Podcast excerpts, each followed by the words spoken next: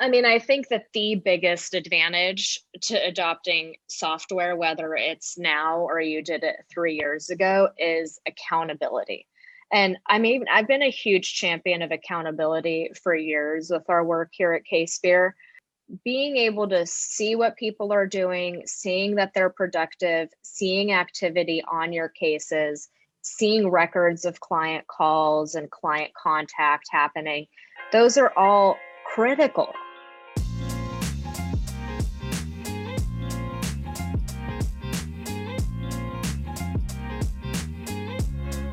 Hey everyone, welcome back to Answering Legal's Everything Except the Law Podcast. I'm your host, Nick Worker. If this is your first time tuning in, this is the podcast where we share expert advice on all the parts of running a law firm that attorneys weren't exactly trained for back in law school.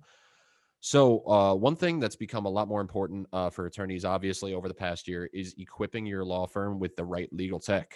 We've had a few experts on the podcast so far to talk about this topic, but today we have another really terrific and specific one. I'm actually joined today by Gabriela Cubeiro, who is the CEO and co-founder of the legal software CASEpeer. Gabriela, thank you for being here.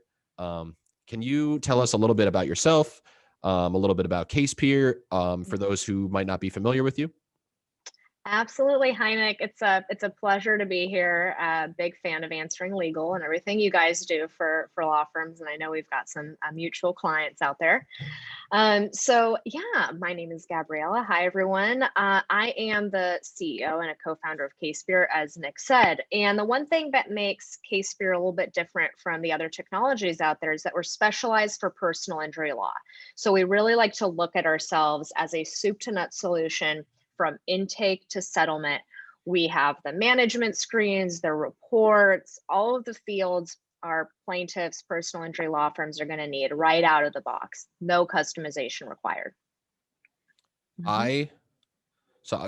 Guilty as charged. I love CASEpeer. I'm very biased.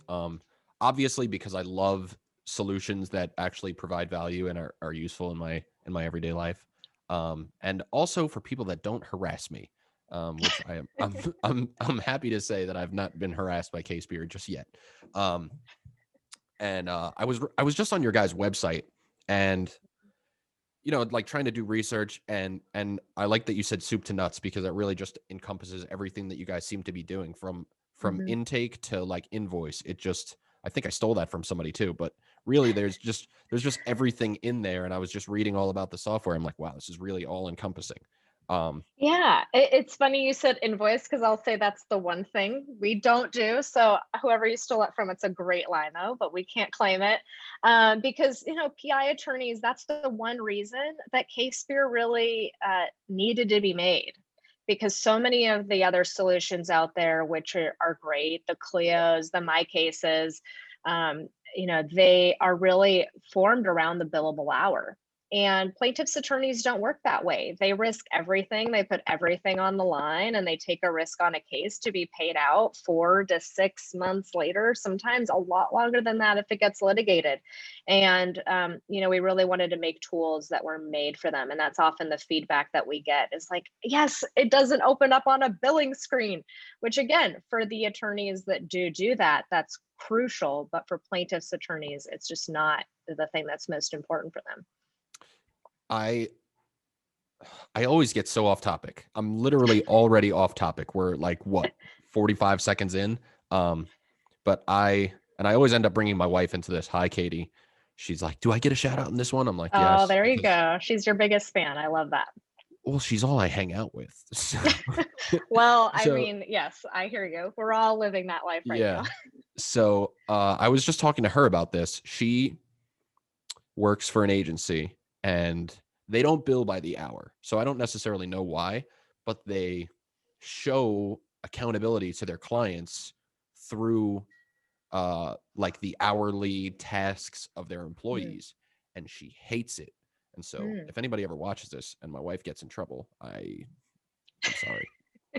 But, you know, it's just, especially for somebody like personal injury lawyers, for you to have even taken that in mind that they're not working by billable hours. You know, a lot of people, and this comes down to like efficiency standpoint is like, do you want to work by a billable hour or do you want to do a job well done? And well, and we're starting to see this. I mean, it's not my area of expertise, right? But we're seeing a lot of these law firms nowadays that are really pushing back on the billable hour and changing the framework in general for legal services, which is very exciting. I mean, I'm looking at that as a consumer more than, more than from the attorney perspective. But for me as a consumer, I would love that, right? Hey, I need you to do X, Y, Z. Tell me how much it costs to set up a will and trust as opposed to billing me by the hour. I love that. Yeah. And that's one of those trends that we've seen, which I'm going to ask you about next, but it's, is law. I feel like law firms are finally catching up to what consumers actually want. So as a consumer, we don't, and this is even true of any service that you go into. You don't want to call the plumber and the plumber says, well, I charge $80 an hour or more than that, probably. I can't remember the last, thank God I don't have to have a plumber come to my house recently. But you're like, oh, okay. And then at the end, it's like, how did you get to 10 grand, you know? And it allows you to shop around, right? We're living in a culture where people really want that. And they want to know that they're getting the best deal. That doesn't mean it has to be the best price, right? Like people are equipped and knowledgeable enough to go online, do their research, look at reviews, and feel really good about the service that they're buying and the product that they're buying, which in this case is an attorney's expertise. But it is a trend that I'm really excited to see. Because the billable hour, I just think it's so archaic, and on some corporate level, I don't think it's ever going away. But it is an exciting proposition to be seeing emerging in the market. I always say that corporations are like steering a giant cruise ship, and so it's much more difficult to turn the cruise ship. Whereas true. Yeah, you see the small guys that are able to get ahead of trends quickly sometimes like that, which is awesome. But yeah, for corporate, I haven't heard an inkling of them getting away from it. That's a beautiful analogy. I'm gonna have to adopt that. I love that. It's so true. You see those videos now on Instagram with them trying to park those cruise ships and it just runs aground. I can barely park my car, so yeah, you're right. I hit a snowbank the other day. I don't want to talk about it.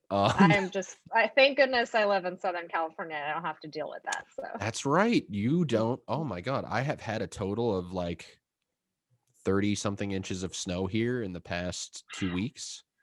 So a lot. You guys have had those big storms. Yeah, I'm sure. You've been doing a lot of shoveling, right? Oh, my back hurts. I'm sorry. So speaking of trends, obviously you have, your finger on the pulse of the legal industry and in technology. So I'm curious, what have you seen really evolve over the past, I'm going to say year, but over the past, the past year, what are some of the biggest things that have stood out to you?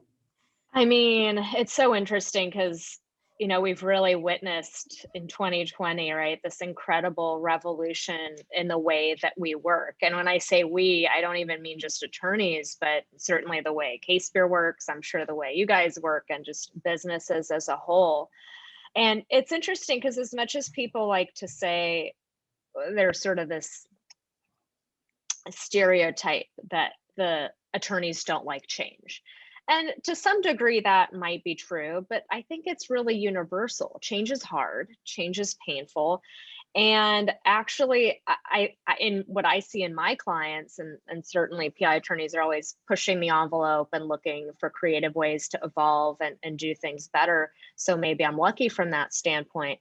But I've been so impressed with how creatively and passionately, thousands and thousands and thousands of law firms have adapted to this new way of life that we're dealing with right now. The one thing I'll say, it's certainly been easier for firms that already had software in place, cloud-based software, right? There's a lot of great options out there. It doesn't have to be CASEpeer, but if you already had one in place and, March hit 2020, it just rocked your world, right? But I think the things that really stand out to me is actually how courts and judges and that infrastructure has adapted, because I do think that those things change slowly. We're even seeing it with whether it's court data or gosh, dress code for women. I mean, right, a lot of this stuff when it comes to courts and judges is a little archaic. And, you know, the fact that just a few months into the pandemic, one of my clients in Texas was doing a virtual deposition in between client calls from his home office is like pretty amazing. And, you know, I remember him telling me this was a court that was 2 hours away from his client's house and 2 hours away from the opposite direction from his house. And the efficiency that came out of this happening virtually was limitless. And yes, like there's of course the risk that you're going to have a cat show up to your deposition. But I mean, let's be honest, we all can use more I am not a cat moments in our lives, right? Like, I mean, I just made my week. I thought that was a hoax. So it was too good. I don't know. I really thought that was like one of those like Onion articles or something like that. Like lawyer shows up as a cat. It sounds like a headline, right? It does. So obviously, and for you too, it's, you know, a topic of conversation in the workplace. And the VP and I am talking about it and I'm like, oh yeah, like what was up with that lawyer who was a cat? He's like, you didn't watch that? And he sends it to me. And the poor lawyer, like, and he was such a good sport about it after the fact. He's done some interviews. He seems like he's the sweetest man. And listen, like this could happen to any of us, right? I think that's why it was such a hit, is that it is so relatable. And probably 20% of us have turned on Zoom and had the background on from a Zoom party we were on the night before. I mean, I tuned into a team meeting after the holidays and I had like a giant Santa Claus in the background. So we've all been there and done that. It's so relatable. That's one thing that's not going to happen again, you know? I thought he was so cute about it where he's like, I could do it anyway. I promise. I'm ready. I'm here. I know. And I'm glad for him that it didn't have like a voice filter too, so that he didn't sound squeak. Yeah. I don't know. That would have made it even worse, but totally. So what was I going to say is, this is what I was going to say. So when you're talking about being able to do a deposition from home, again, you go back to like, you can get more work done instead of having like the bill of hour, right? Going back to that. It's an increase in productivity. Absolutely. And I will say too, that I hope some of these things are here to stay, right? I think there's a little bit of that. Well, maybe courts are going to reel this back in, but even, I mean, I think about this, especially for my clients that often are dealing with injured people. And so the freedom that potentially gives, look, some people are going to love doing everything live, right? And I understand that there's, to some extent, you can't beat it, body language, all that. But the fact that we've been able to allow justice to keep moving forward, even though it's already been affected and hampered, certainly, but the fact that it's able to keep moving forward to some extent, and it's making things easier for clients, for attorneys, hopefully even for judges and things like that, court reporters, it's an exciting evolution. Yeah. I'm curious to see where it's going to go because I'm so caught in the middle. Like, I would love to do this podcast from my couch at my house. Yeah. But I really love the workplace. I love having coworkers. I love being able to talk to people, but also sometimes people exhaust me.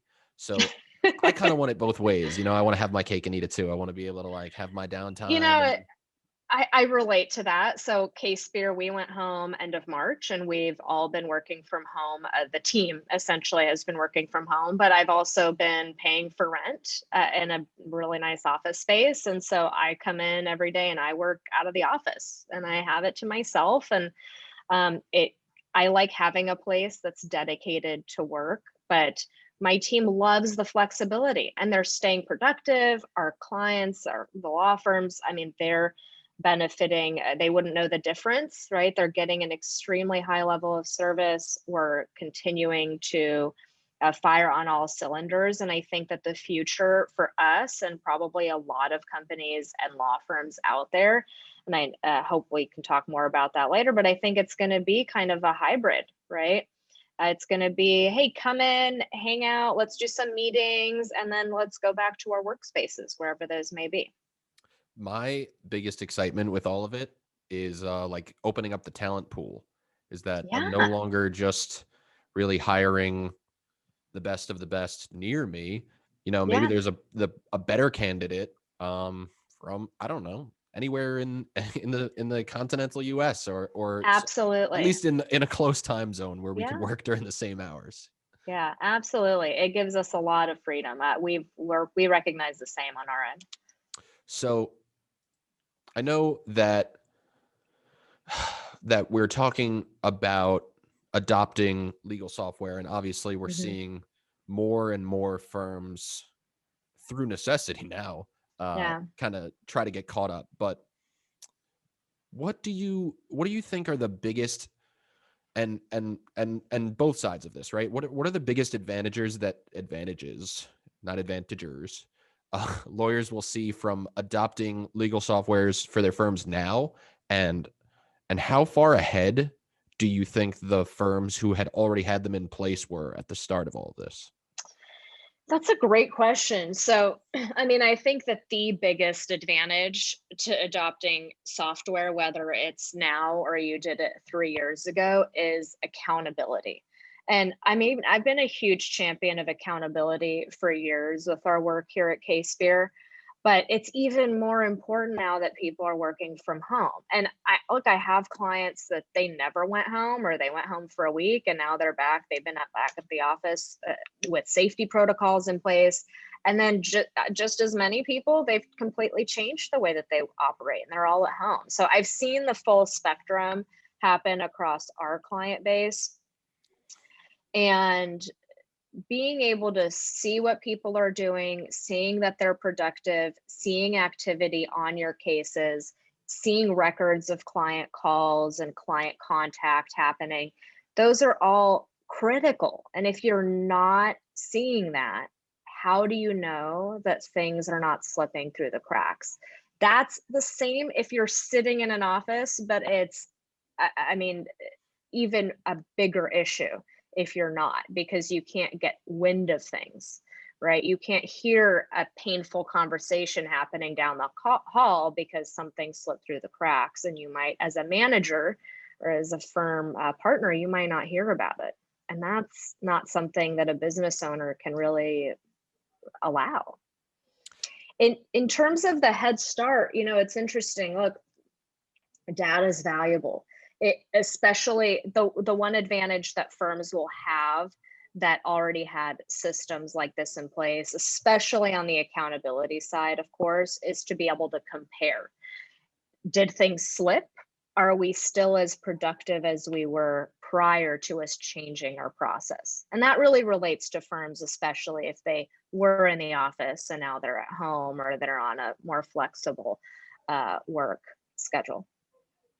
This is why I was so excited about having you on, even though I didn't know that we would see this much of eye to eye, is,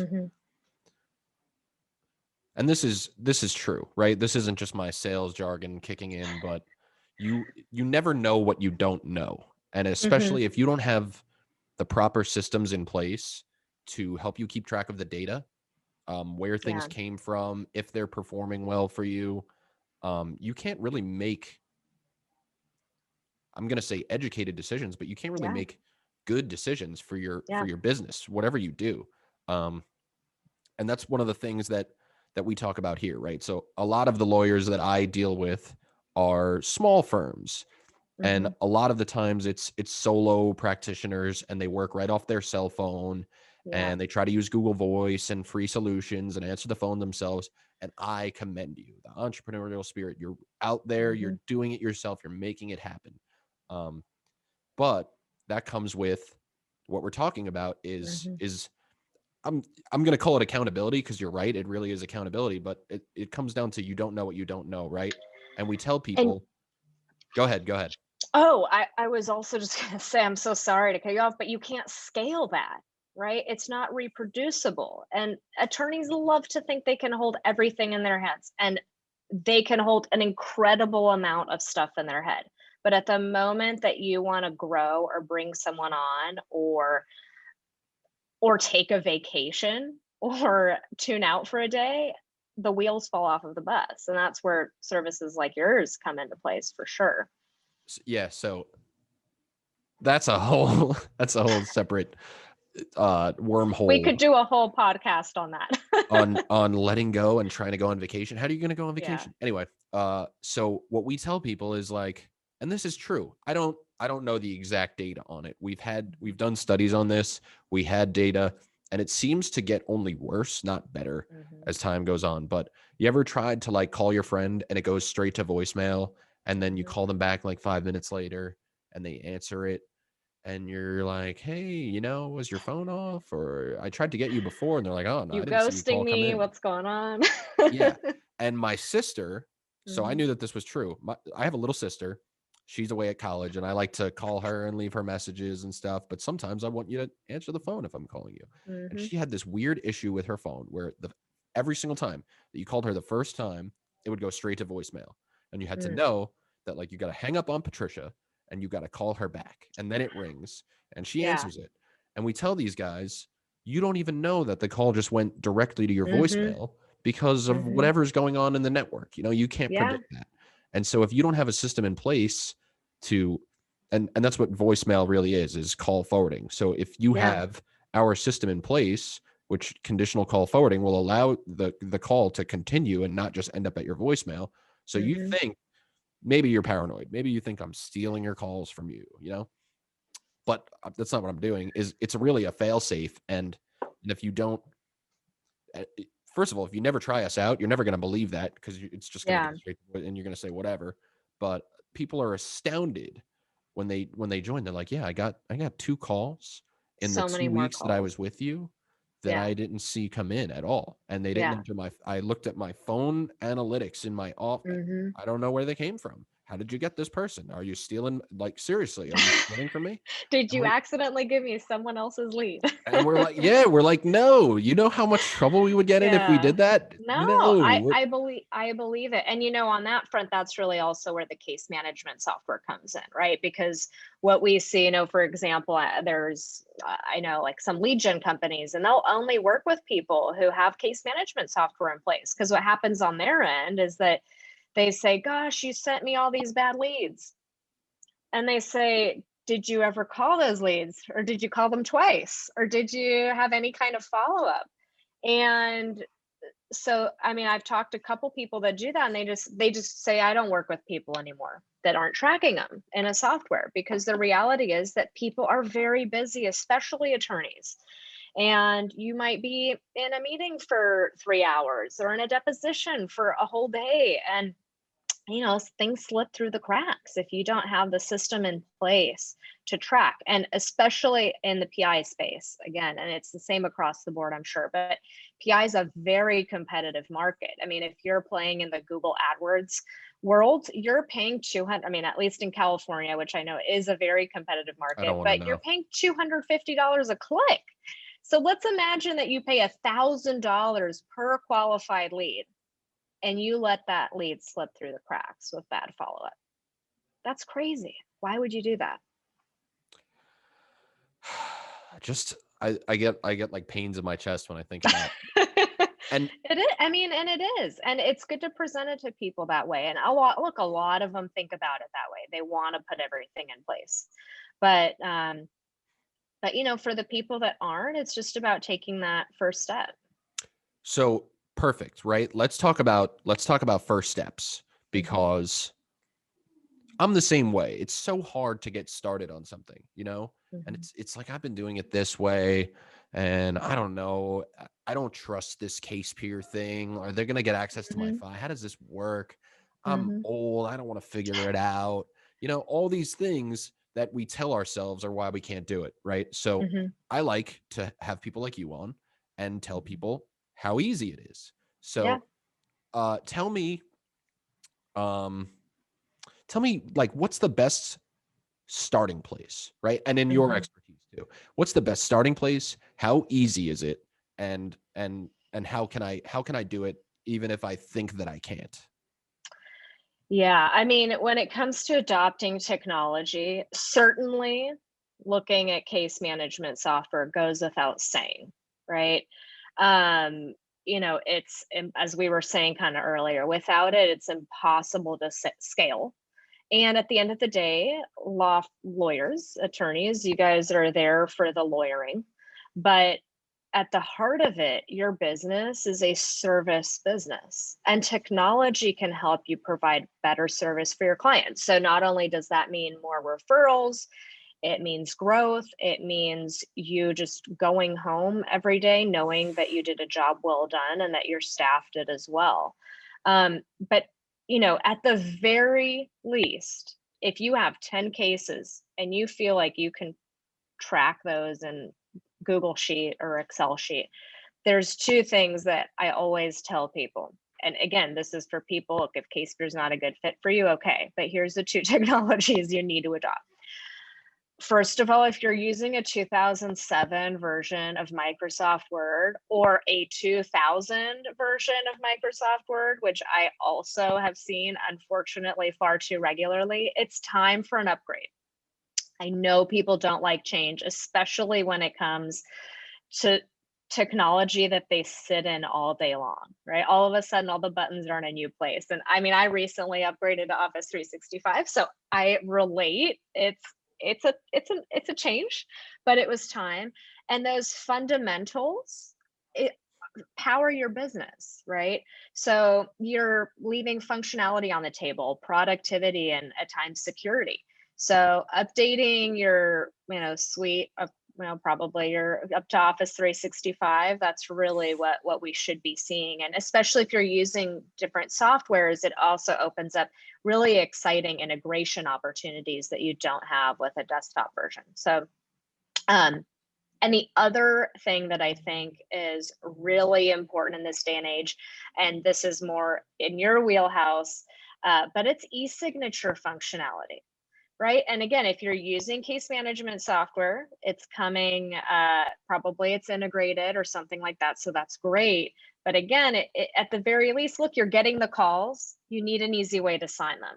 And clients aren't coming in person as much as they used to. Right. So whether it's Adobe, a HelloSign or DocuSign or something integrated in a legal software, you need to make it as easy as possible for a client to sign up. So those are the two technologies that I just think law firms can't do anything without. Of course, layering in, making sure every call gets answered, making sure every lead is tracked. I mean, everything's important, but those are some two core fundamentals. So that's, to me, I don't even think to tell people, and this is really like educational for me, is I don't think to even tell lawyers like, oh, you should get like an e-signature platform. Mm-hmm. And now I kind of have to reevaluate what I'm thinking about, because you need that. If you don't have that right now, how are you doing? I want to know. I want to know. I think the reason you don't think about it is that it's so ubiquitous, but many law firms don't have it in place. And I don't know. I mean, I have a printer at home. I use it as a shelf next to my desk. It's got a bunch of things on it, you know, some paperwork I still haven't scanned and stuff like that. I mean, most people these days don't even have a printer. They want to be able to, some people don't even have, you know, they want to be able to sign it on their, with, you know, with their finger through the DocuSign on their phone and send it off to you.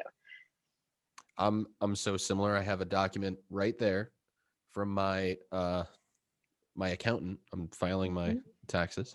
You're ahead of the game. Good for you. I can't wait. I used to be a big procrastinator in my life, and it didn't go very well. And so as soon as I get things now, they get sent. Like, I'm not even, I love I that. They don't even give me the documents for most of my stuff yet. And she already has it. Mm-hmm. But what I hate is, and this is a personal thing, I hate, like scanning documents myself and sending them back to you. So yeah, she sent me this letter. It's like an engagement letter. I have to sign it. I forget what I'm agreeing to. I'm agreeing to something with like her filing on my behalf without seeing her or something like that. And she needs my signature. And I'm thinking she's going to send it to me in, you know, like a DocuSign. And I had to, and she mailed it to me, and I had to sign it and scan it and send it back. You know what? These technologies, again, they're either integrated in your software. Usually those are add-ons. I know they are in CASEpeer, but they have a lot of convenience. But even if you're just starting out, I mean, those, if you're not sending a ton of contracts out, they're inexpensive. And it's people are coming to expect that level of service. So it's also the difference, especially, again, if you're in a competitive space like PI attorneys are, they might be talking to a couple firms, right? And if that one firm makes it easier for them to sign with them, they're going to go with that firm. I think we get caught up in you know, we don't want to change and we don't want to offer new things, especially, and I see this all the time with lawyers, is because the practice of law very rarely changes. It's a lot of the same procedures, you know, and it's true. So why would I change my business on something that, like, I'm not changing what I'm doing for it, you know? And that's that trap that we fall into. And and that's an interesting angle. I think you're right that could be where maybe, again, when we kind of talked about that earlier, that stereotype that attorneys don't like change. And again, I don't know that that's necessarily fully true, but your point on the fact that the legal, the nature of law doesn't or evolves very slowly, that could have some effect on that. I mean, a perfect example, though, not just with answering systems, but it's even texting, right? Consumers now want to text with you. I don't have time to take a call. No one on my team is, if you call them on their phone, no one's answering the call. They're going to see who's leaving them a voicemail. So if you're an attorney or a paralegal or an assistant trying to reach a client, you probably want to shoot them a text, because no matter where they are, they're going to see and likely respond to that text. And I know that when we released that feature, that was a really big deal. I mean, firms got a hold of clients that had gone silent on them for months, in some cases years, and all of a sudden they got a hold of them because all they did was shoot them a text. Hey, come check in. I got money for you. And they left that voicemail 100 times, but they texted it, and finally someone actually got the message. And it used to be, and this is another cool evolution, is I remember when I first started, I started in sales too. Mm-hmm. So if I were to have texted, and this happened to me, if I were to text one of my customers, that was like a big faux pas. You could don't text me. That's too much of a personal thing. Yeah. But now, then, like you, so I got set up with a company where I took the company phone number, and now I text back and forth with our customers for support and potential clients. And I do get some funny ones. One of these days I'll do a podcast on all the funny inquiries I've gotten, obviously anonymously. But now, so I was getting pitched by this company, right? They're telling me I can use their platform, put it on my website, integrate. And they're like, yeah, you know, people want to text. You know, we have case studies of people that just sent out a text message to, you know, 100 of their delinquent billers and got like 5,000% of what they had written off back, just because they sent like an invoice through a text, because people just want that. So it's another one of those examples of how you have to stay up to date on what consumers want. So back in the day, if consumers say, don't text me, you better not text them. Now, if consumers say, text me, I'm busy, you better text them. Yes. So 100%. So I want to talk about, and for me, this hits close to home, because obviously I'm sort of not as specialized as you, but I'm specialized. So when lawyers are looking for solutions that they can use, because technically, if you think about it, lawyers could just use Salesforce. That's a good cloud-based software that they could put their stuff in. But what would lawyers be wise to look for when trying to find a software for their firm? And what are some of the biggest things or benefits that they get from using someone specialized? Yeah, that's a great question. So, I mean, typically when I'm talking to an attorney, the very first thing I'll advise them is to evaluate their needs and then their wants. And asking them to differentiate between those and write them down can be really helpful, because a lot of times people are coming to the table focused just on their wants. And actually, we have, I mean, Salesforce tends to be really expensive, so I don't see a ton of attorneys coming off of it, but we do see it from time to time where, you know, it seems like the obvious thing, or they start using Jira, which is, you know, an agile really for developers program. I mean, we've seen it all. People come off of all kinds of products that are not made for law or even really case management or any kind of management software. And a lot of times I think they go there for the want, right? Salesforce, you can do anything with it. I mean, you can practically go to space, right? Everything plugs into it and it's got all these bells and whistles. It takes a lot of time and it's very expensive. And so I think it's really important for law firms or for any business to take a look at something and find something that meets all of your needs and most or some of your wants. And the other piece of advice I have, and this is where a specialized product, if it's out there for your practice area, is hugely beneficial, is thinking about onboarding. In my experience, most law firms don't want to spend a lot of time customizing their product. And for those of you, I'm sure as I'm speaking to you, for those of you that think you do, you don't have the time. A lot of attorneys come to it with the best intentions, but you're already running a business. And if you're starting your business, even more so, you don't have time. So if you are a PI attorney, for example, and if you're not, or, you know, if you don't practice, you know, injury claims or things like that, CASEpeer will tell you, look, we may not be the best fit for you. But if you are a PI attorney, you come to CASEpeer and it's out of the box. You turn it on, you've got all the reporting you need, the management screens you need. It already has all the case statuses you need, all the policy limits, everything's there. Versus if you go to a more general product, maybe, oh, it has this want over here that's exciting, but you've got all of these fundamentals that you need to put in place. I mean, that's a huge impact on your productivity. And I'll be honest, you know, we will eventually sign you up, I promise, because we see a lot of that. Firms go with something, they think they're going to build it in, or that a friend was using it that does family law, and you know, it's a great product for them. But again, if you do PI, there's a reason that we are really the software of choice for attorneys. And it's because it's so easy to get started and easy to learn. That's one of those traps that I fall into. And so, like I said, I used to be in sales here. I used to talk to attorneys, and my job was to try and get them to do a free trial. I never got, I don't deal with payments.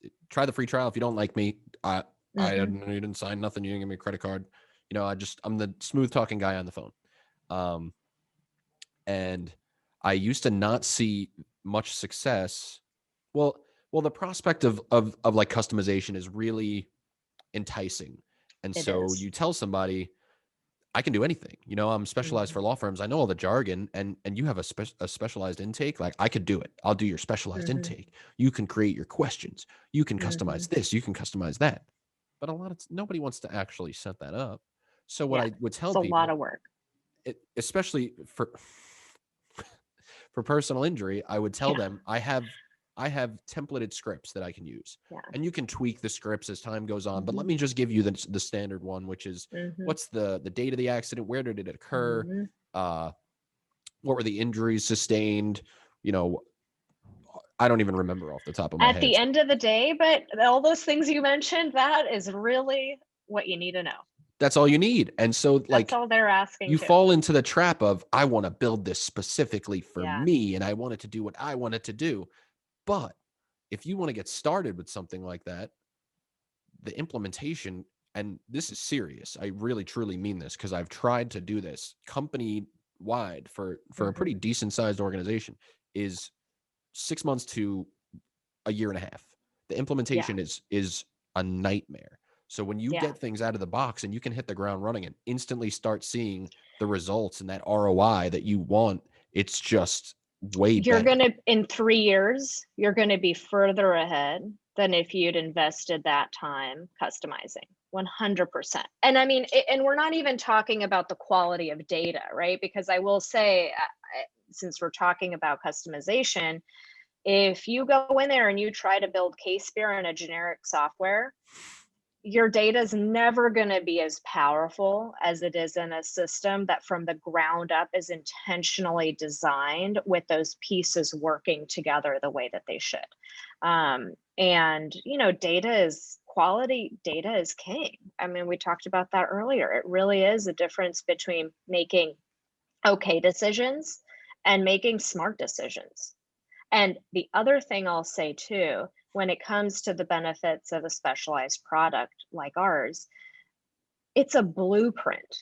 So my favorite thing, I tell this story from time to time, but an attorney once, you know, said in one of our Facebook communities, CASEpeer helps me be a better personal injury attorney every day. Like, it teaches me things about my practice area. And that's absolutely the truth. If you're someone who wants to get into PI and you graduated law school, sign up for CASEpeer, because we're going to tell you all the fields that are important and all the stages your case should go through and all the people, or at least the responsibilities that everyone should have on a case. It's all in there versus you starting from scratch. And that's a really powerful asset. And I will also add to that is that if you are a new attorney, this year CASEpeer is running a promotion. So for anyone that's passed the bar in the last 2 years, you'll get CASEpeer for free for your first 12 months. We know it's a tough job market. A lot of PI attorneys aren't hiring new attorneys. So if you do want to get into that practice area, reach out to our team. I love that. That's probably one of the most amazing offers I've ever heard. So, if you're not taking advantage of that, and if you were scared to get started as a personal injury attorney by yourself, give it a whirl. Yeah. So, and I promise we'll teach you along the way. You don't have anything to lose. So I have another weird story, and maybe this won't make the video. We'll see. But so when I first got started in marketing, I was a little green, but I'm a smart guy. I can figure things out.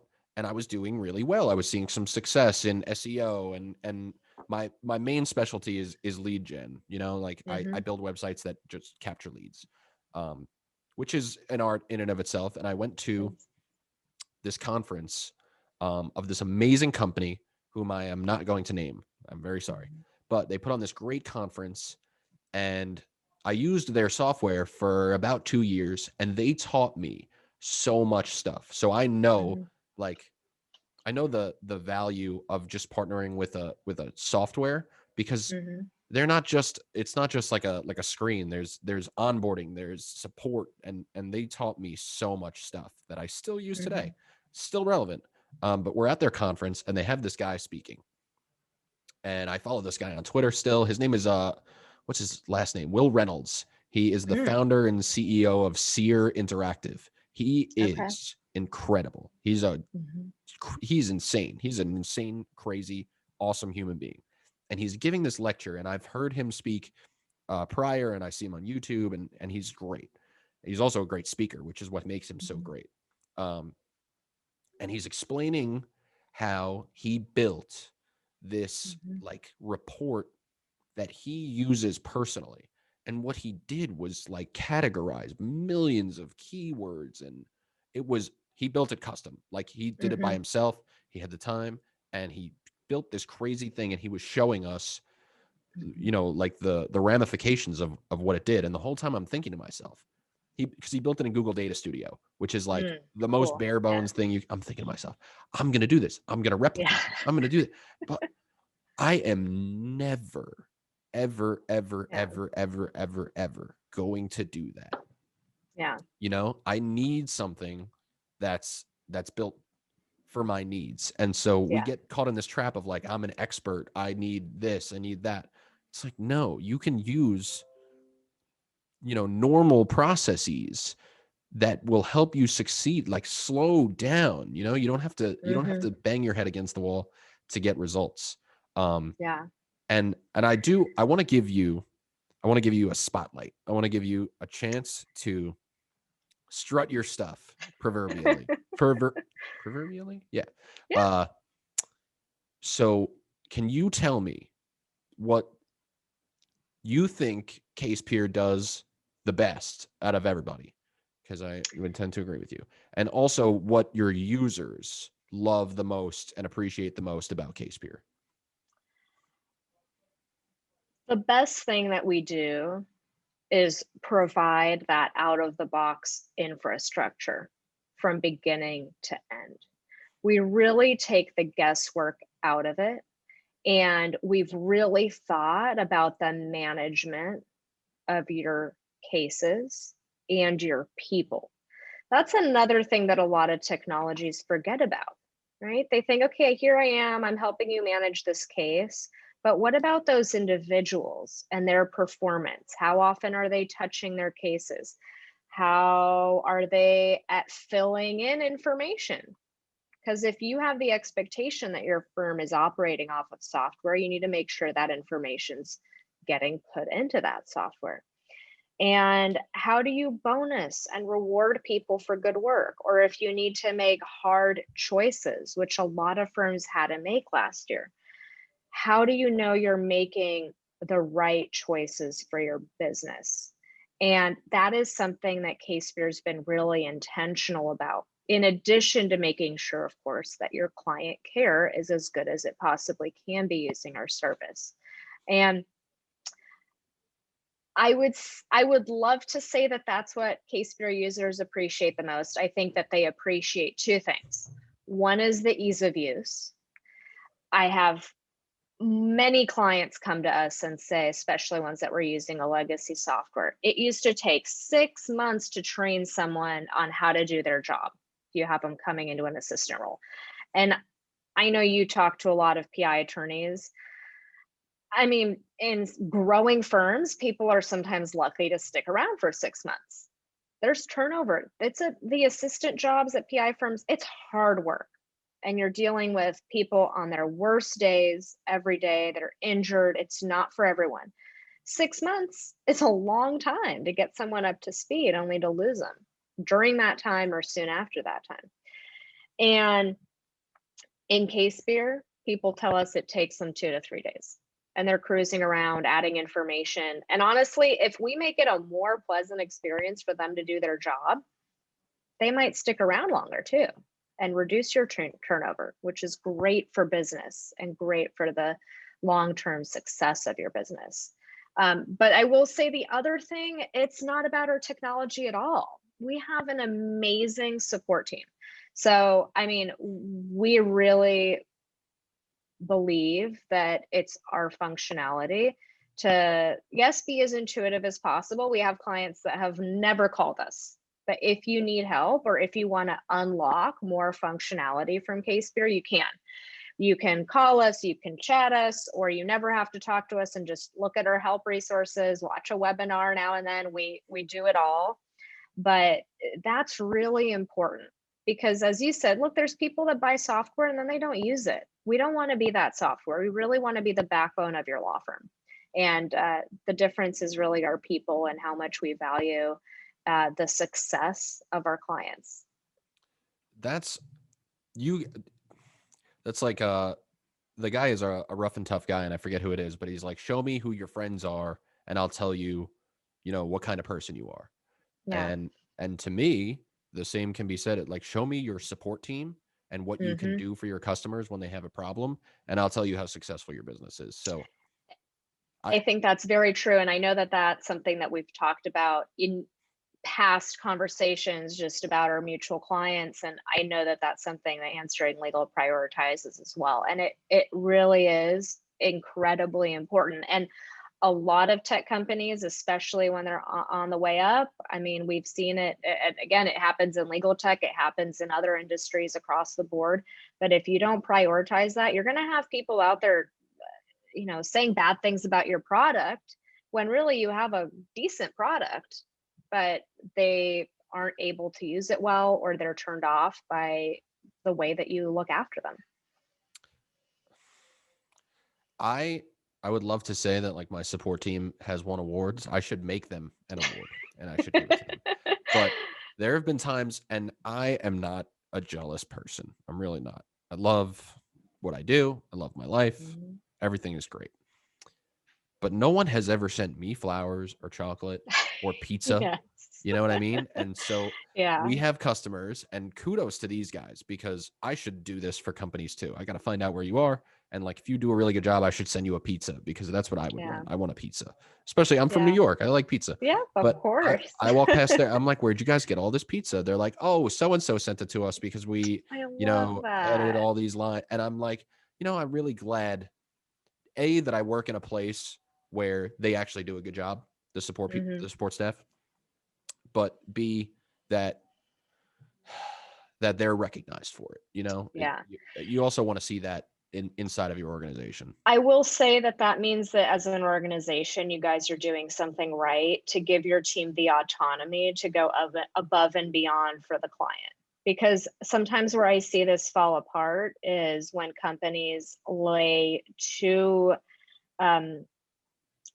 put too much structure in place and make it hard we call them our client success team for a reason, but more broadly, your support team. If you tie their hands behind their back, you're going to make their job really difficult.